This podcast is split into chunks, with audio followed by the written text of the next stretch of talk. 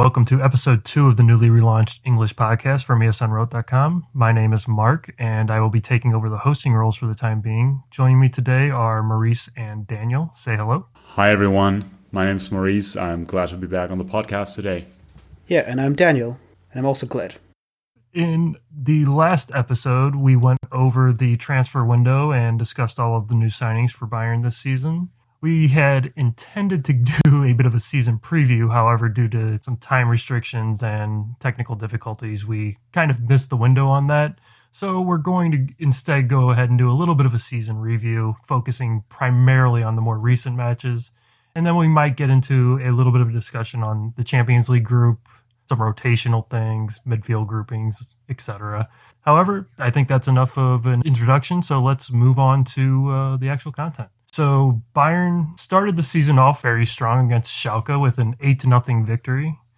Serge Gnabry scored three goals and basically everybody else in the team chipped in. We then had the UEFA Super Cup match with Sevilla, which we won 2 1 thanks to a late Javi Martinez header, which seems to be a tradition at this point. We then faced Hoffenheim and lost 4 to 1, which was pretty ugly. And then beat Dortmund 3 to 2 in the DFL Super Cup with another late goal from Kimmich. And then we played Hertha in the Bundesliga and won 4 to 3 thanks to Lewandowski scoring four goals. We then had the, our international break and came back from it and played Düren in the DFB Pokal with mostly a rotated team due to all the international players being gone. Choupo-Moting scored two goals in his first game, and Muller added a third. Then we're starting to get back into the more recent games where we played Arminia, Atletico, and Eintracht, and looked very good. We dominated those matches for nothing, for one and five nothing, and that's probably where we're going to start getting into the meat of things. So, what do you guys think, Maurice? First off, I want to offer you props for you pronouncing Düren. That is like one of the hardest words to pronounce in the German language, I think, and you, you just mastered that one.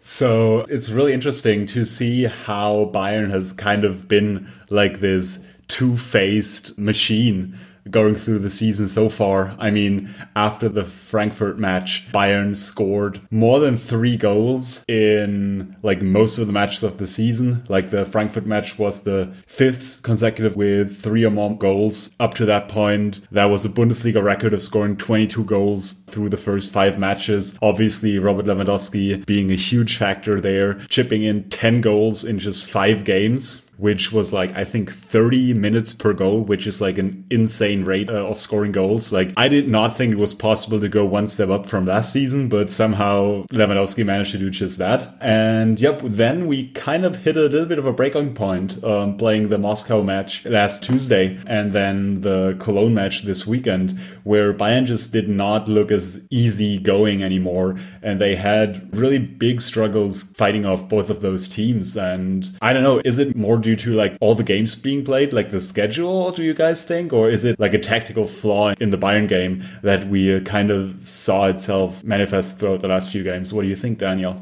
I mean, I do think there are some technical misfortunes or problems, especially against Moscow, Lokomotiv Moscow. If we want to go into detail, like Javi Martinez, I think, was not covering enough space in the second half and so on. But in general, I think it's very much a self fulfilling prophecy that everybody was kind of agreeing on before the season started that this next season will be very difficult for Bayern and actually difficult for all of these top teams that have many players in the Champions League and the national team and so on. So everybody was basically in agreement that after Bayern not having a summer break basically, and they basically having to play from August until like next August without any major breaks, that this will be problematic and this will lead to results that would not otherwise have happened. I think we very much saw this most evidently against Hoffenheim, where Bayern were focusing so much on the game against Sevilla that they almost sacrificed the Hoffenheim game because two days after going for 120 minutes against Sevilla, having to play Hoffenheim, they were totally out of it and the new squad rotating players were not there, and yeah, Bayern lost it. And we do kind of see it right now against Cologne and Moscow too. That when the rotation comes in, when players are kind of playing over the limit, I think Kimmich kind of struggling right now. Lewandowski had famously missed the entire game against Cologne. Yeah, that's where the problematic things come in, and, and why Bayern kind of flip flop between slaughtering their enemy, beating them up, and kind of barely surviving against weaker sides. Yeah, I tend to agree. I think what we have seen over the last, you mentioned, I think it was the important thing that you mentioned was they are sacrificing games to a certain degree. You mentioned the Hoffenheim match after Sevilla, and I think that's somewhat true for both the Lokomotiv and Cologne matches, even though they're, you know, two consecutive matches. Bayern and Hansi Flick are looking at what we have coming up against Salzburg and more importantly, Dortmund at the next weekend. And I think given how much time players have already played this season, and I don't know if you guys agree with this, but to me, a lot of them are starting to look tired. Like, not so much Lewandowski necessarily. Muller looks actually pretty energetic, but I think of the midfield, I think Kimmich and Goretzka at times have looked just exhausted. And some of the, you know, wingers, especially, you know, Sane and Gnabry missed some time, obviously. But, you know, Coman, you know, doesn't necessarily have the best track record of keeping fit. And some of the backups, I think, are still kind of getting used to the system and all of that now. It just seems to me like I think we're going to have games kind of throughout the season that are going to look as ugly as the last two matches I have. And then we're going to have games where we have everybody available and everybody's up for the match and people are going to come in and we're going to dominate. Or, and then there's going to be times where we play like we did against Hoffenheim and just get killed. So, it's going to be interesting to see how Hansi Flick can manage these type of situations.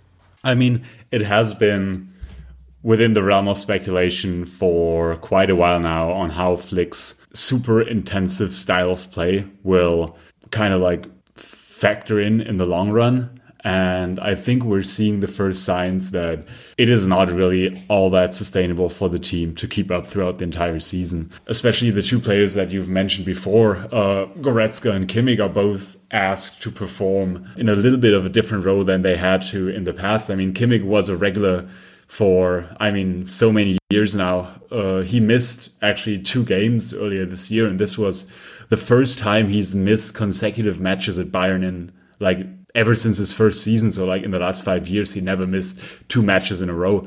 But but still, he's playing in a really different situation now. Like the game just like it goes so much more through him, and he's like the player who has to provide all of the creativity. He has to be alert all time, and that just has a way higher level of tear on him.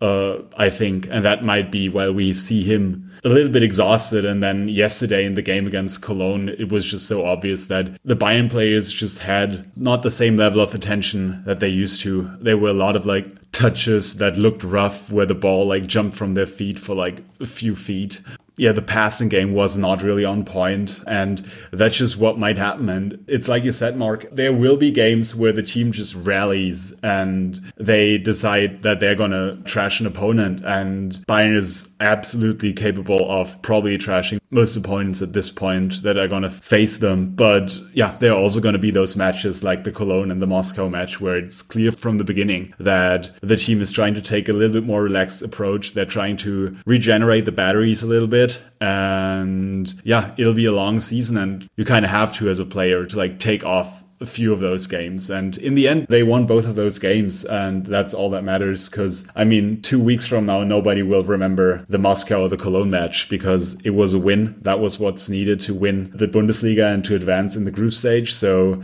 mission accomplished, kind of.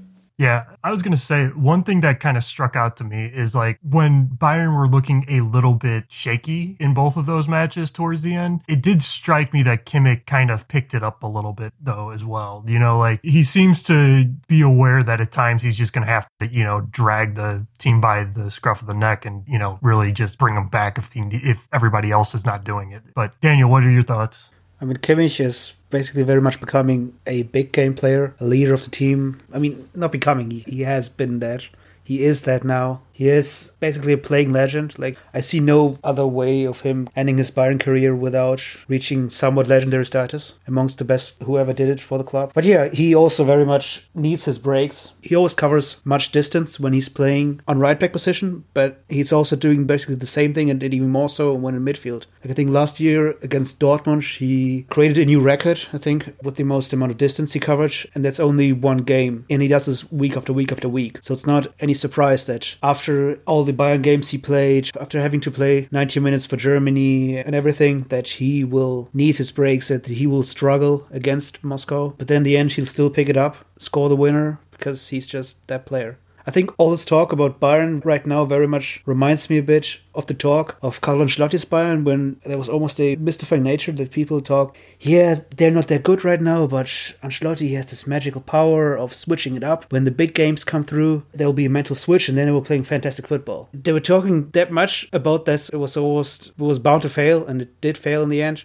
I do think that right now we have basically an almost switch like situation where they switch between being de facto the best team on the planet and kind of surviving barely but the main difference between those times uh, with Ancelotti and other coaches where they struggled, where they had to switch it up all the time, is that Bayern right now don't play consecutively bad for like weeks after weeks after weeks, and then like once every two months they're having like one standout performance against the Dortmund. But it's like one game of a break, two games of a break, and then next week they're at it again. So you don't have any doubt. Like I don't watch the game against Cologne yesterday and think, "Whoa, we're struggling." Like the championship this year, Champions League title, that's gonna be rough. I'm watching it and saying like, yeah, they're playing not well, they're struggling, but they'll be fine in a week.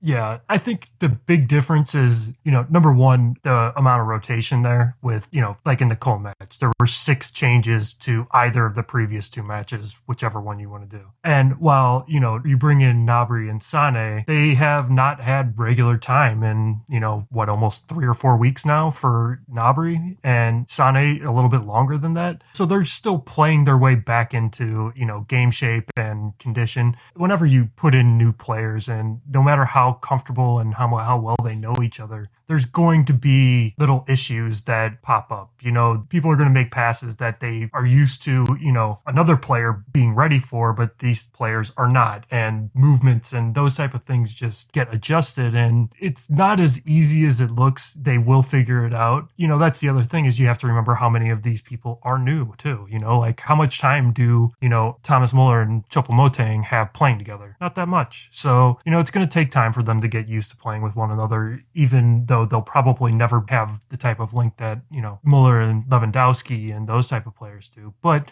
I think all that stuff will improve. One thing I wanted to say though is going back to Kimmich just briefly, another issue I think is the fact that there really is no support system for Kimmich at this point. Until, you know, Flick gets comfortable with having Roca step into that type of position, which clearly he is not at this point. Kimmich, if he's missing in a match, we are, you're basically looking at no real structure in the build up play out of the midfield. And that's a huge problem. And Goretzka's amazingly almost become nearly as, you know, unmissable as Kimmich because he does things that neither Tolisso nor Martinez or the rest of them actually are very capable of doing either. And so it, it'll be interesting to see how he can work with the midfield and, you know, try and ease some of that burden on them throughout the season without really, you know, overexpending them. Maurice, what do you think? No, that is for the most part a really accurate assessment. I think Flick has clearly shown that he does not think that Marc Roca is on the level that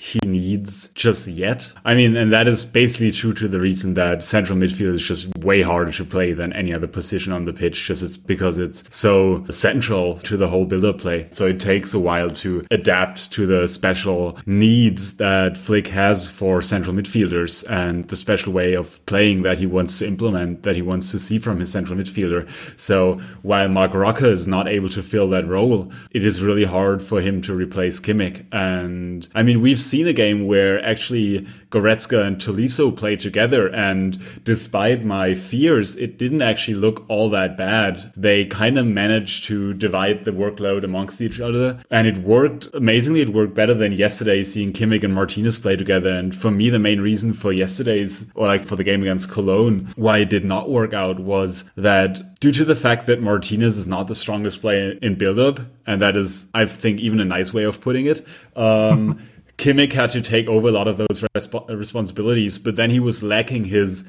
partner in midfield who would like actually be the link between the offense and the defense and be like that link into the final third of the of the pitch. And he really lacked that player. And normally Goretzka is a player because he just covers so much ground throughout a match. He's just like trying to be everywhere on the pitch throughout the match. And that was really missing in the Cologne match. And that's why I think they struggled to well, create any chances whatsoever. Yeah, that is also why Goretzka is so essential. And I think Tolisso can somewhat compensate that. But if he's also missing from the match and from the lineup, then Bayern is into really big trouble right now because without Kimmich, they're lacking like the build-up play at all. And if Goretzka or Tolisso are missing, then they're missing this link to like the strikers and to like the forwards because obviously Müller is playing in a really advanced role up the pitch and he's not dropping back as much as a Goretzka to pick up the ball in midfield. And I mean, honestly, we've even seen Lewandowski do that in the past really often where he especially this season and also last season, he just drops really, really far back in the pitch and tries to be this extra place where the ball can go, like this extra player that can receive balls and pass them on into the next third. Without Goretzka and Lewandowski yesterday in the match, that's why I think it got as ugly as it ended up being. Yeah, Javi Martinez, like I know everybody's gonna come with pitch marks at me, but Javi Martinez is not a midfielder in the year 2020. Like I'm sorry, he's a centre back when he's playing in midfield, he very much struggles with basically passing, most fundamental passing, and against Lokomotiv, he even struggled defensively. I think Javi Martinez can be an effective midfielder when he comes on as a joker. In, in specific matches, like if Sevilla was countering, then you can bring on a Martinez and close up the ranks. Against Dortmund, when Dortmund is starting to dominate, you can bring on a Martinez and break up their attack, and that makes sense. But in general, especially against sides that are not very much attacking, Javi Martinez just should not really be playing midfield in regards to the partnership between Goretzka and Tolisso, I was very much surprised. I'm very much surprised by Tolisso in general this season because I had basically all but written him off. Or even have to say, I was never that big of a fan of his. I didn't really understand his signing back then, especially with Goretzka looming and then Goretzka coming in and so on. And Tolisso struggled the last two years, especially because he basically missed a whole year with injuries. But especially with his passing and his long passing with long balls, sometimes crossing. He very much surprised me this year, or is surprising me this year. In a game against Bielefeld, he was playing wonderfully with Goretzka. It was a very effective partnership. I was writing, watching this game. I was writing like the match report, and we were already joking in our chat that wow, it's Goretzka and Tolisso playing. This is gonna be a horrible day, but they did come through and they did play very effectively. Then against Atletico, he was also playing a bit of a different game because uh, Kimmich was playing, but he was also very much having a very good game with the ball and not only without the ball. So Flick very much almost revitalized Corentin Tolisso's technical ball playing abilities. Yeah, that I think all makes sense. I, I think one thing that I never question with Tolisso is I he does seem like someone who tries to work on his game and has tried to improve and has done so reasonably well. And unfortunately, those injuries that you mentioned, I think have derailed him tremendously at times. And it's always hard for players to, you know, work their way back into game shape, but especially when you have a change of manner, manager in the meantime and how, what, you know, how Hansi Flick expects Tolisso to play versus Niko Kovac is obviously very different. So, you know, when you're missing an entire season and you see Goretzka, who, as you said, is a very similar player to you, it can't be easy to, you know, then just immediately flip that switch and be like, oh, I'm going to start playing more like this or, you know, trying to figure out what your place is exactly in that midfield pairing. So along those lines, we're I think maybe it's a good time to start talking about center back since we just went on a little bit of a run on Javi Martinez. And it's been a bit of an interesting season so far with, you know, who is going to be the starter. You know, we have Alaba seems like the first choice. Süle appears to have taken over that second choice in, you know, big games, but Boateng is still getting a lot of playing time. Hernandez is probably stuck as a left back at least until Alphonso Davies comes back and probably looked like he was the preferred option there at the moment anyways. Pavard's still definitely our right back. What do you guys think is our best pairing? Are we just going to continue to rotate all season, or you know, what do you? How do you see that going, Daniel? I do very much believe that we will be seeing rotation from now until the end of this season, until the end of last season, and uh, next season, and so on, because we have way too many centre backs to not rotate. It would be absurd to be playing with the same centre backs when we have so many very good center backs right now. When it comes to the preferred lineup, I think Flick almost got lucky in a very unfortunate situation with the Davies injury because it was looking like he would be having to decide between his should be defensive leader, David Alaba, and Alphonso Davies because Lucas Hernandez was just playing that good. Lucas Hernandez, in my opinion, has been by far the best defensive player of the season right now. You're absolutely in a situation where you can't drop him. And now with Davies injured, there's also not a real scenario where you can drop him. Like we saw it against Cologne. He dropped Alaba and Hernandez and then he had to reinvent Bouna Sarr on the left back and yeah, that's not a that was not a very good solution. Yeah. I I have to agree in your assessment, Daniel. To be honest, Lucas Hernandez is the only defender so far that I've really liked this season.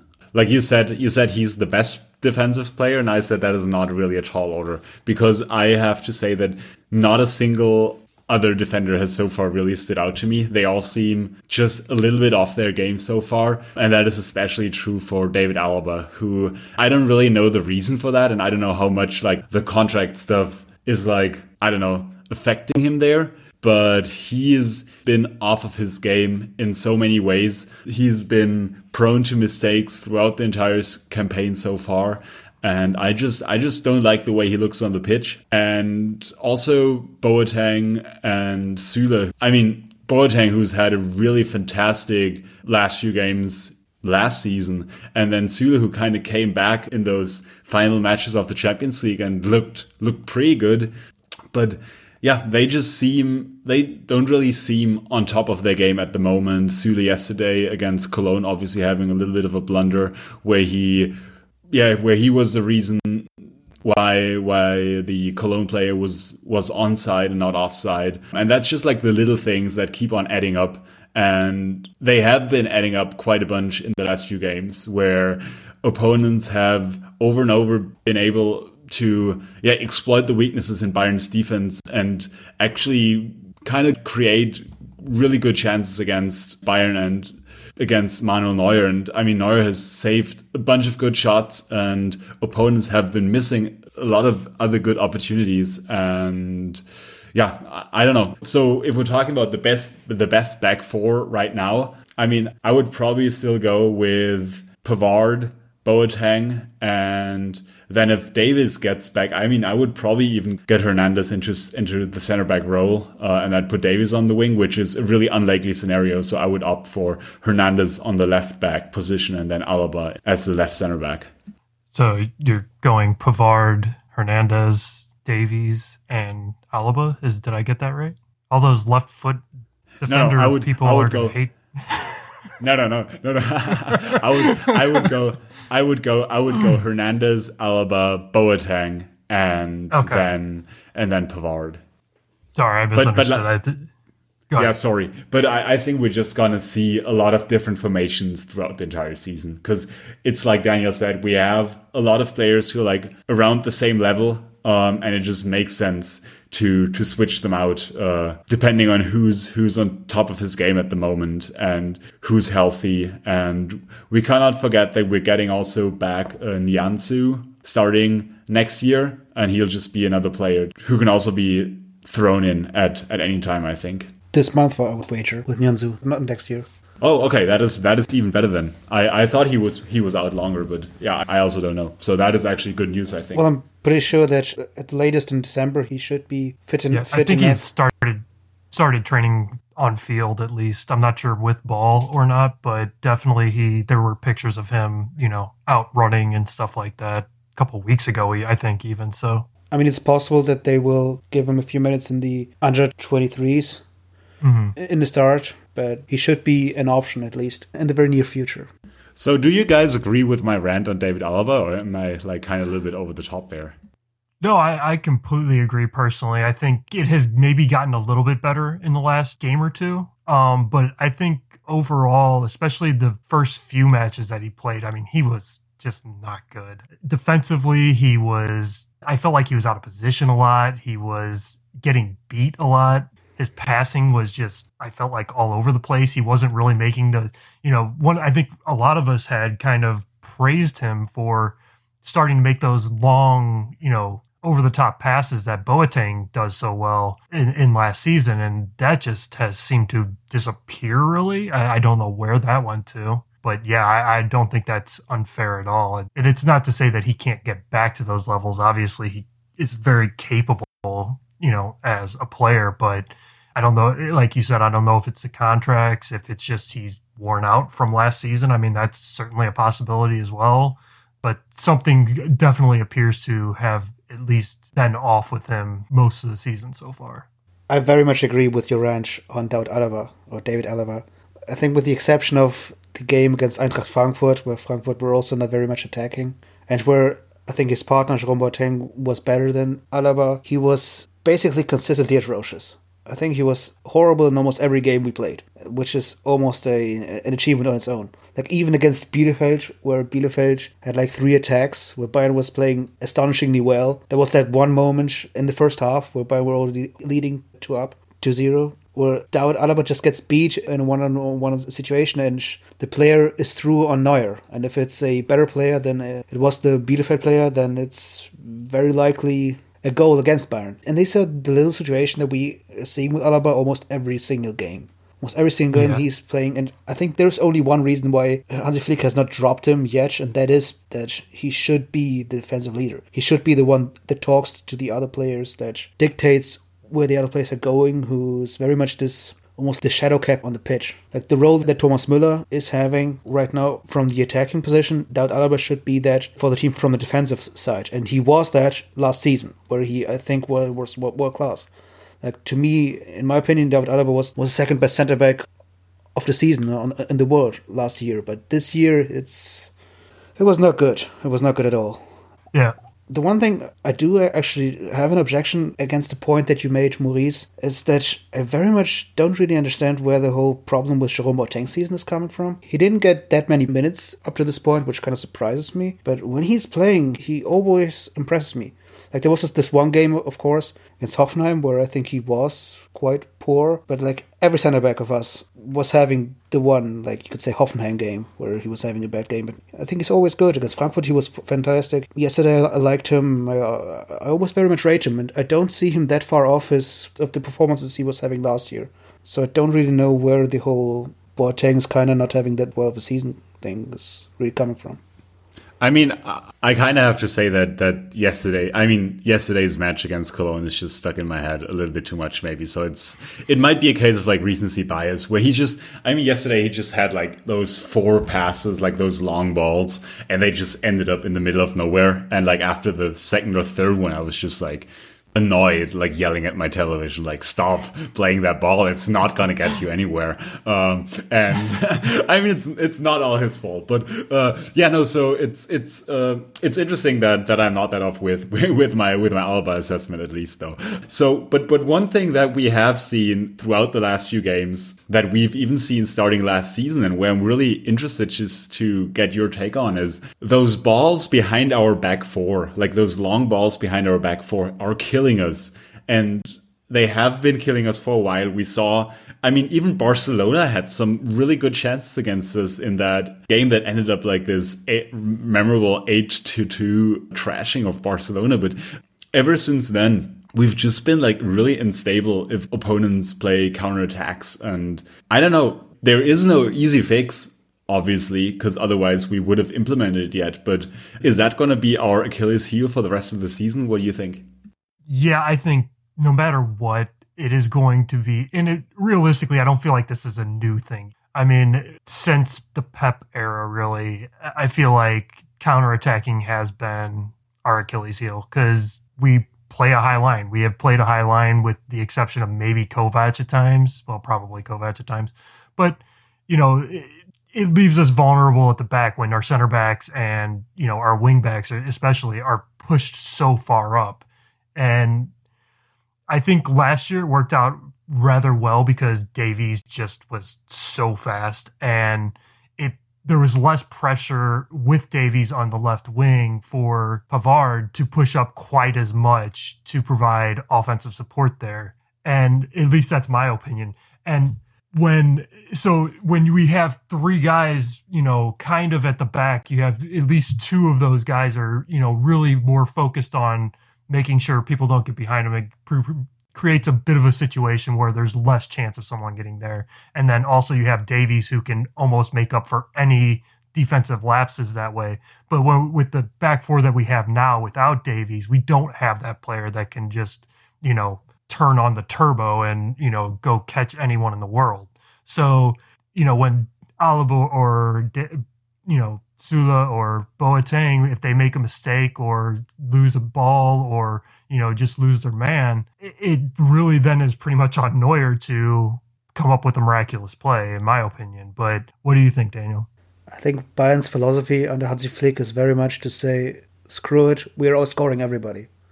Like against Barcelona, I'm not even sure they were coming into this game thinking that they would not get a goal from Barcelona. I think they were just like the mindset is basically the entire time, yeah, we're gonna get one or two goals in behind, but like it doesn't matter because we're gonna score four, we're gonna score five, and that's very much the philosophy of Hansi Flick. That this trust in the attack is so high that they believe that they will come out alive. In general, a high line can only really work when everybody is on it, when everybody is focused, when everybody is pressing, when everybody is making the runs that you have to make in order to live with this high line.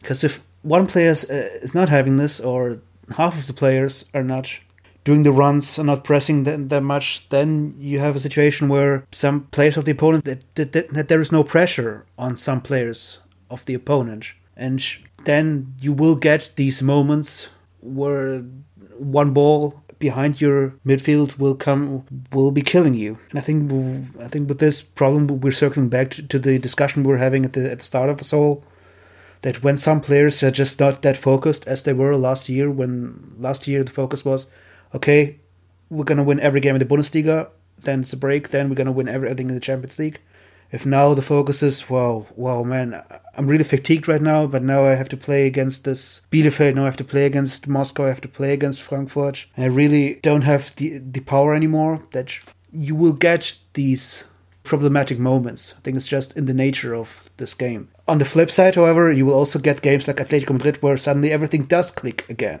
And when everybody was making the runs as they were against atletico you were having a match where basically everybody was having a fantastic game and no and almost no chance was there for the opponent because everybody was on it everybody wanted it and everybody was focused yeah i, I think that all makes sense maurice Nah, that is, I mean, that is a good point. But I mean, my only counter argument would be that in the Moscow match, we saw how that could go wrong. Because, I mean, Moscow had like five instances where they just got through and it ended up being a big chance. Uh, they score, it is all tied. I mean, if Kimmich fails to fails to score on that on that kind of long range goal, you lose a few a couple of points there.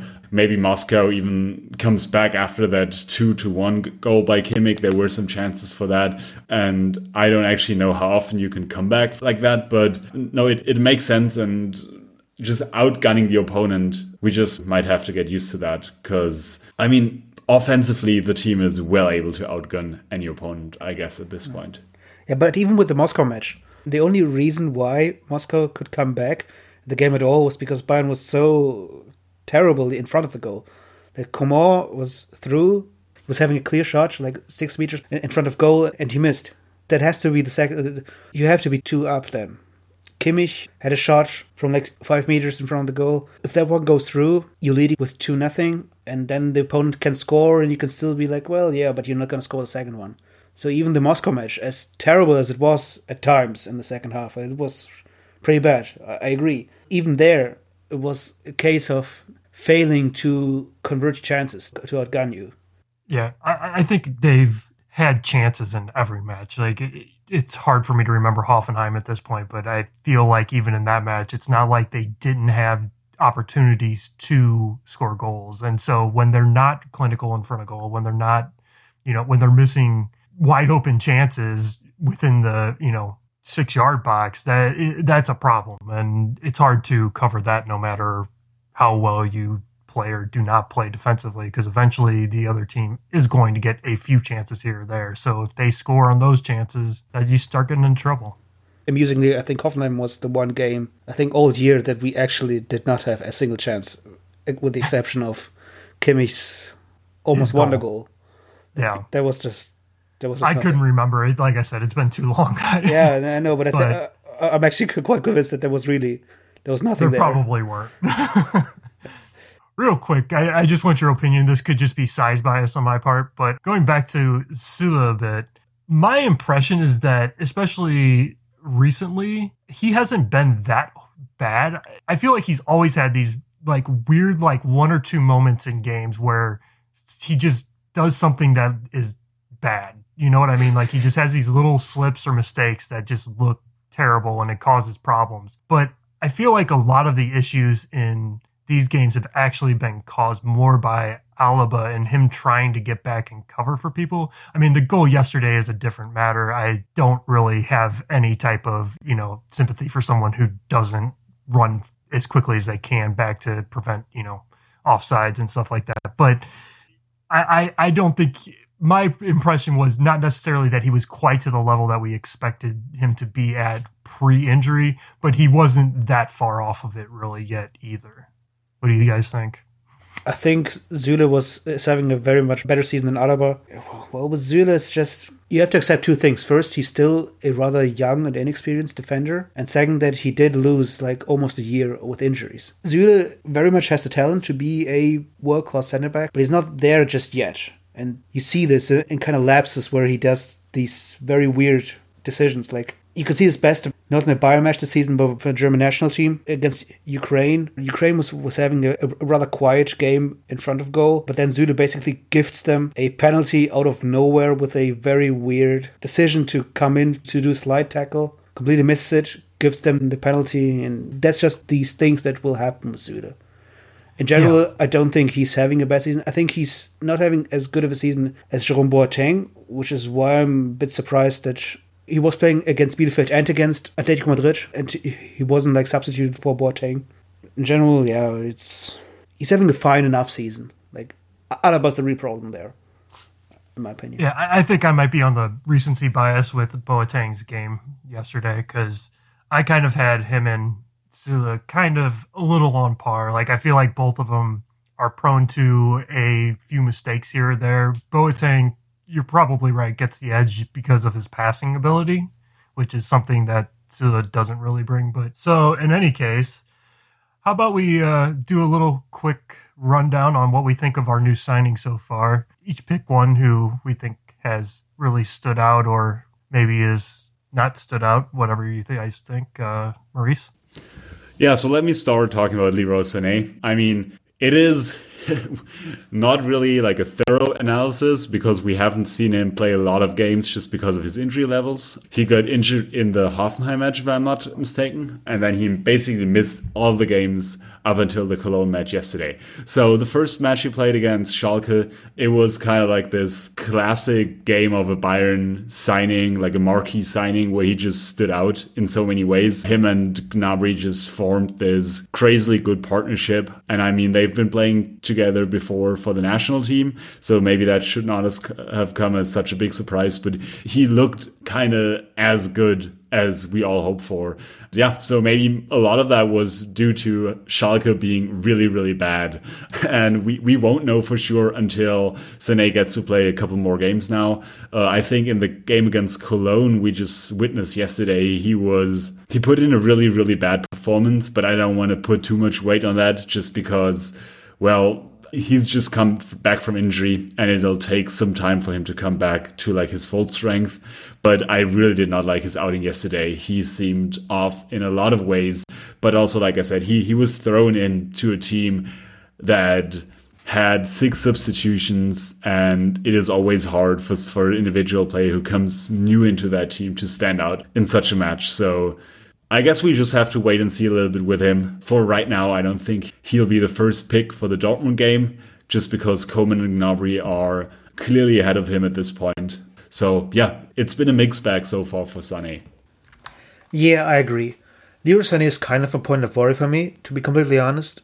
I think if you've previously missed a whole season and you start that new season with almost immediately getting injured again, you really run the risk of getting into like Lucas Hernandez territory, where you just maneuver yourself from one injury to the next, never fully recovering, never quite reaching your physical peak.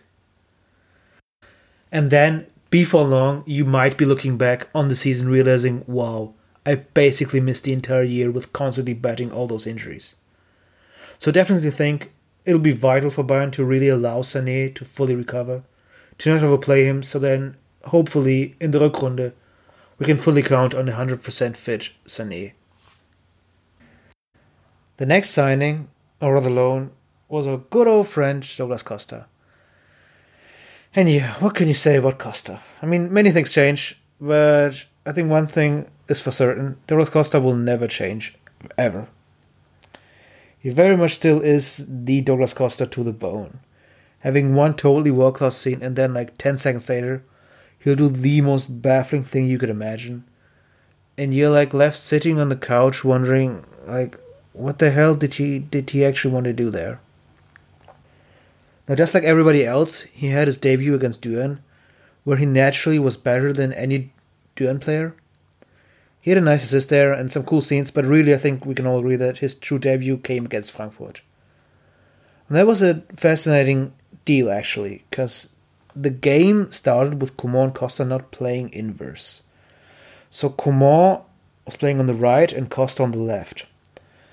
And the end result of that was basically the Coman Costa Crossing Festival for like the first half an hour.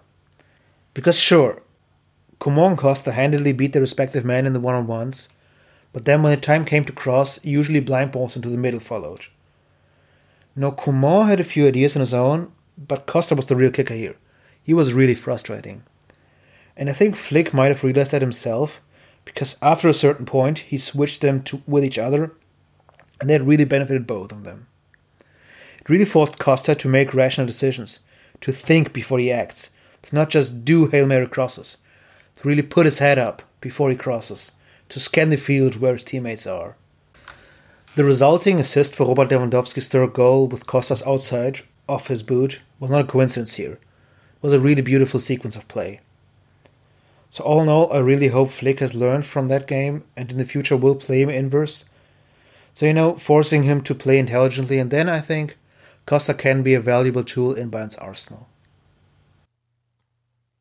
Yeah, yeah, I think I agree with you. I think you know it's uh, it's important to remember these guys are you know Sane has a different story, but Costa is not expected to be you know producing the way that Gnabry or Sane or even Coman is at this point, and so you know I think you bring him in knowing that you know you're not getting a guy who is going to score 15 goals a year. I think you know what you're getting, and so you know so far it like you said it seems like a pretty regular Douglas Costa type of year, and we'll see how it goes.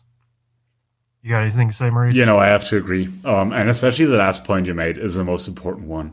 Nobody is expecting Douglas Costa to be this crazy game changer in big matches.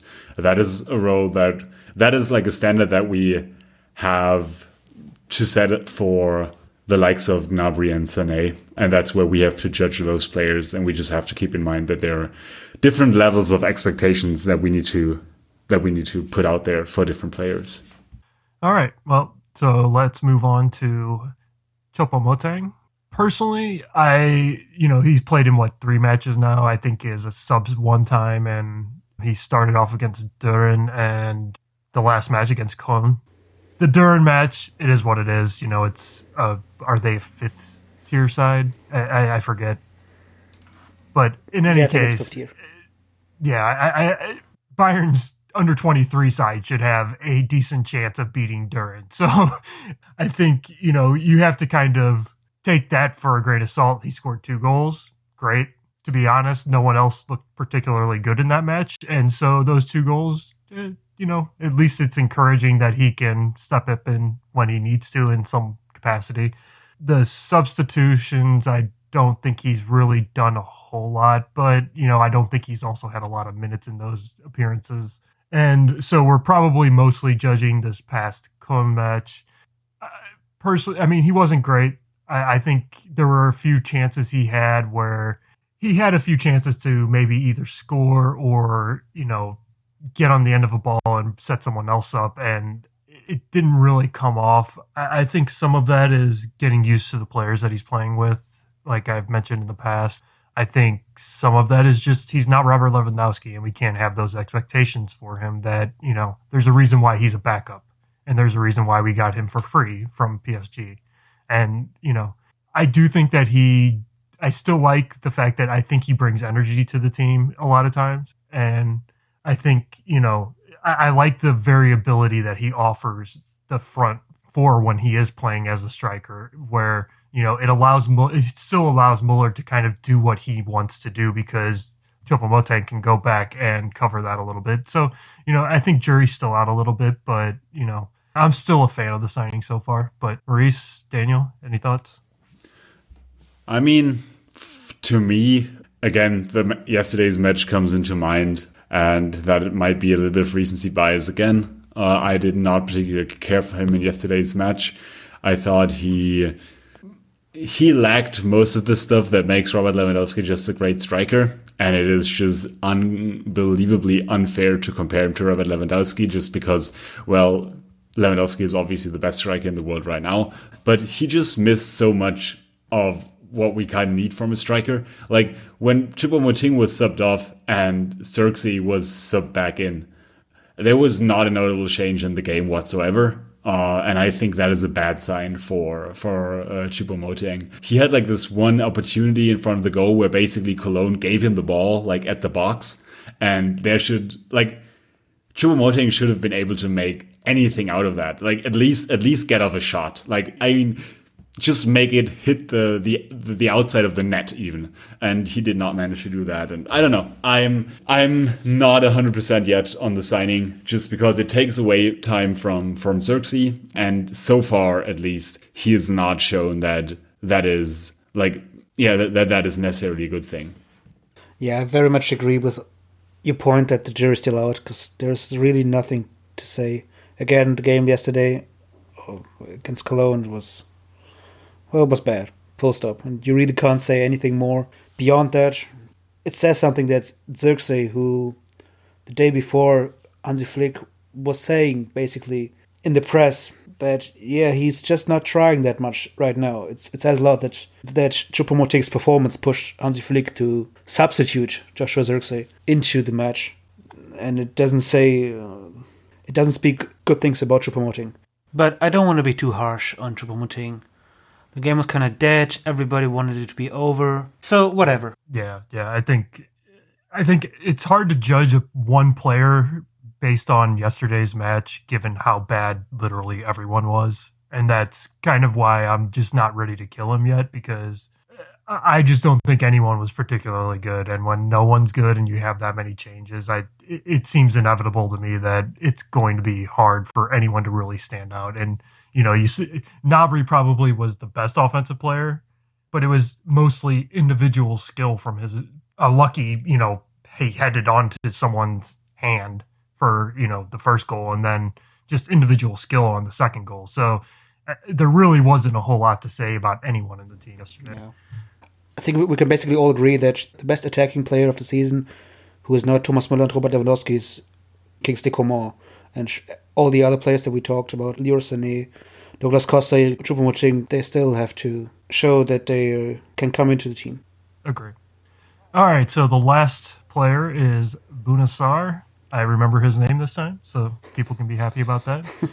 he has played a fair amount actually already. Um, started yesterday, as we mentioned, on the left, which was unusual, but he's also played several games on the right, filling in for Pavard and giving him a bit of a rest.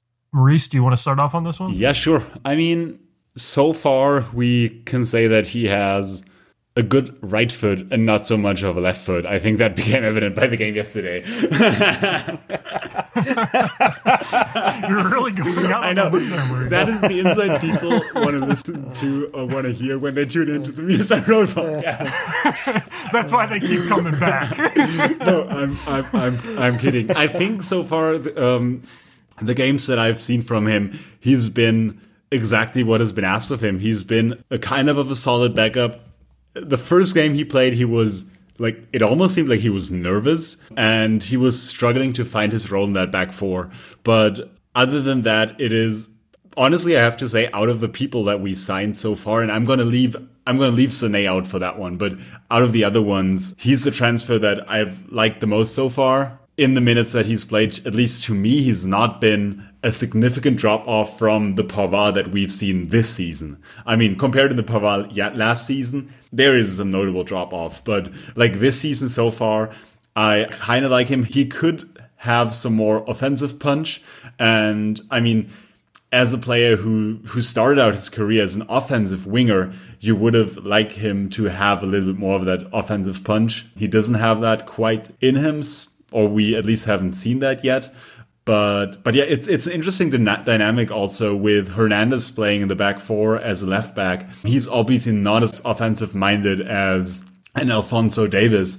And so that gives Sarr more opportunities to go and and play a little bit more on offense. And yeah, like I said, he has not shown yet that he is well, he's obviously no Alphonso Davies, but um, he again another really hot take there.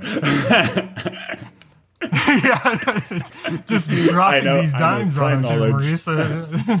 um, no, so so so like I said, I I kind of like him. He's done most of what has been asked of him so far, but he has not faced a huge challenge yet either.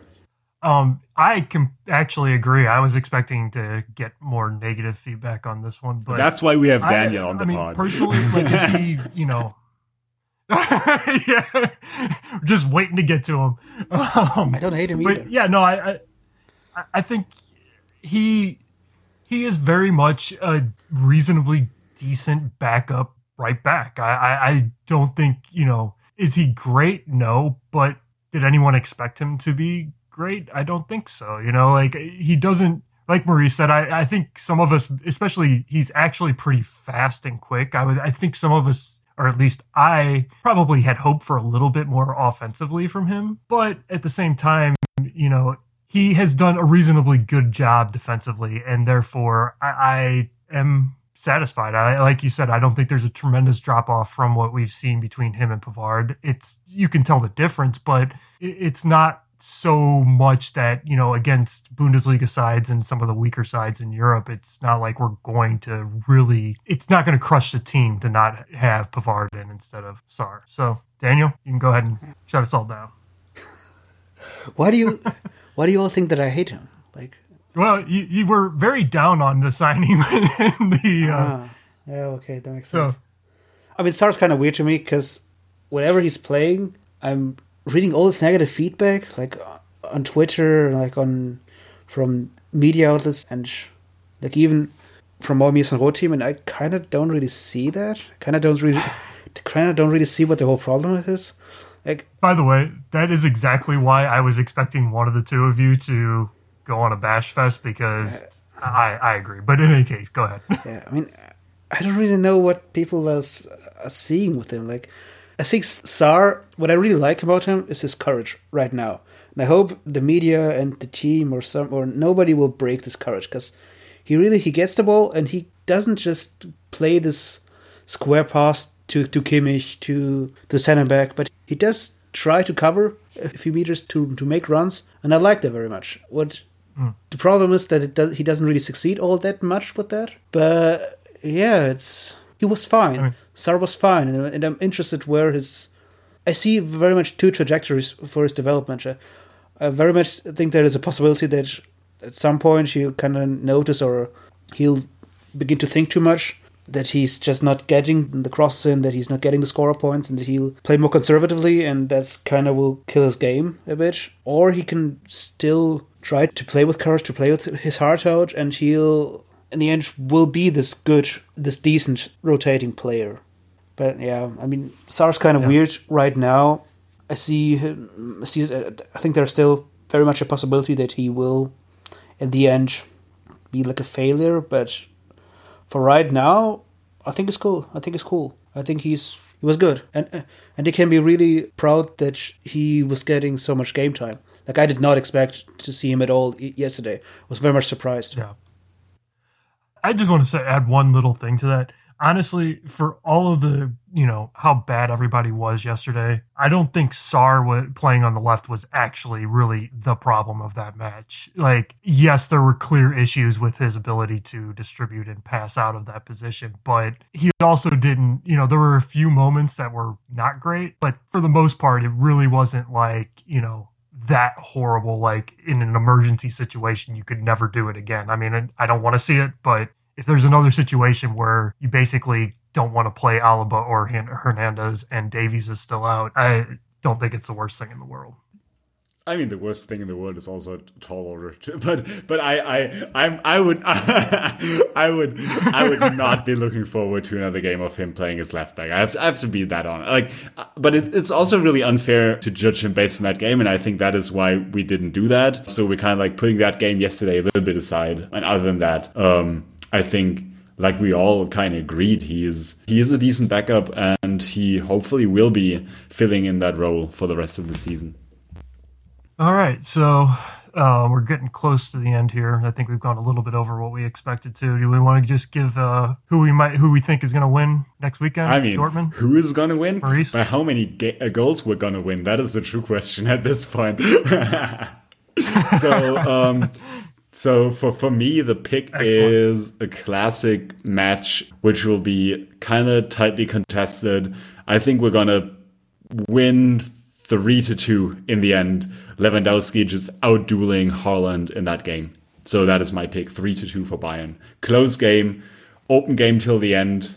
We kind of pulled through just because we wanted more than those young guns at Dortmund. Daniel, I think that Bayern will have really rested themselves against Lokomotiv, against Cologne, and they won't go all out against Salzburg either. And they're saving all this energy for Dortmund, and I think they're gonna really. It's not gonna be as ugly as it tends to be when Dortmund comes to, to the Allianz Arena, but I still think that Bayern will win the two or three nothing. All right. Well, I kind of am more in line with Daniel here. I think a lot of what we've seen in the last couple matches is directly related to looking towards that match and knowing that that's a big must-win game. I'm going to go super optimistic and you know probably hope for reverse jinx, but wow. I'm going to say five. I, I, just think I think they're yeah I just think they're going to be up for it, and I, I I don't doubt that you know Haaland or someone comes in and nicks a goal for Dortmund, but I just think that Bayern's going to come out and I really, mean, forget about forget about really Haaland. Hummels is um, the new is the new goal scorer at Dortmund. Something he never did at Bayern. He, he never did at Bayern. Somehow at Dortmund, he just finds the back of the net again. It's it's amazing. Comeback story of the year. I mean, la- I mean, last year he did score. I mean, he. Did, I mean, he he did score against Dortmund in his own net, but he did score last year. Wow, that is a lot of trashing of Mats Hummels. Um, deservedly so. I don't know. Well, it's a good place to end, right? I mean, honestly, I mean, Hummels is kind of. I'm kind of baffled that nobody in the media is kind of asking him how he feels about the fact that he left Bayern and they immediately won the Champions League. like, like, like that's his one big goal he had at Bayern that he wanted to. He really wanted to win the Champions League. He really wanted this big trophy in the national team and big trophy in the in the in club football. He didn't get it. He went uh, he went away, and he, they immediately won the Champions League. And kind of nobody's like asking him, "Hey, Mats, how do you feel that immediately after you left?" They wait until the Mr. Roth joins that press room. Everybody's oh my focused God. on Catherine, right?